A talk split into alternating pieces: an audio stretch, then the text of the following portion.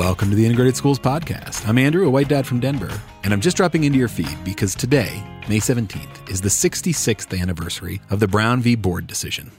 Last year, leading up to the 65th anniversary, Courtney and I put together a six part miniseries called The Stories We Tell Ourselves Moving from Desegregation to Integration.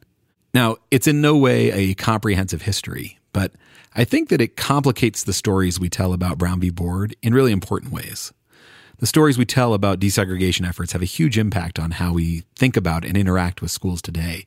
And I hope that a deeper, maybe more honest assessment of the history can be a first step in moving us closer to real integration.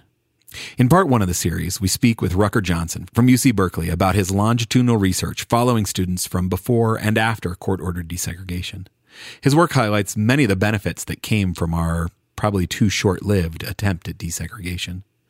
In part two, we're joined by Noliwe Rooks to talk about some of the real costs from the way that we implemented desegregation.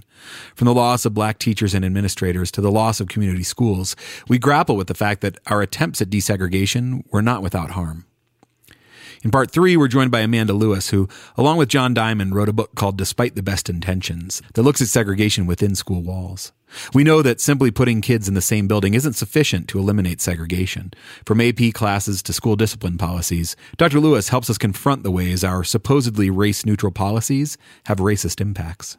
For part four, we're joined by David Hinojosa to try to move beyond the racial binaries of black and white and complicate the story with some Latinx perspective. We discuss other important desegregation court cases like the Lemon Grove case and the Mendez case, and we talk a bit about the ways that race gets defined and redefined to suit the needs of the white power structure in our country. For part five, we set aside the scholarship and speak with two parents, Greg and Carol. It's one of my favorite episodes we've ever done. They are both black parents in different parts of the country who have opted into mostly white, quote unquote, good schools. They share the challenges they face every day as some of the only people of color in their school communities. If part two showed us that desegregation was hard, this episode shows us that so often it still is hard. Finally, for part six, we grapple with what we learned with Anna, who you remember from past episodes. So, we're going to be promoting one episode every Sunday for the next six weeks. They won't show up in your feeds again, but there are links to them all in the show notes, and they all have BVB at 65 in the title. We'll also be discussing each one on the Patreon page, patreon.com slash integrated schools. And some of our local chapters will be hosting podcast club discussions about some or all of the episodes. So check the website, integratedschools.org, to find your local chapter and connect. You know, in a coincidence that seems maybe a bit too on the nose, May 17th, today, was also Integrated Schools founder and my former co host Courtney's birthday. The hole left by her death feels particularly large today.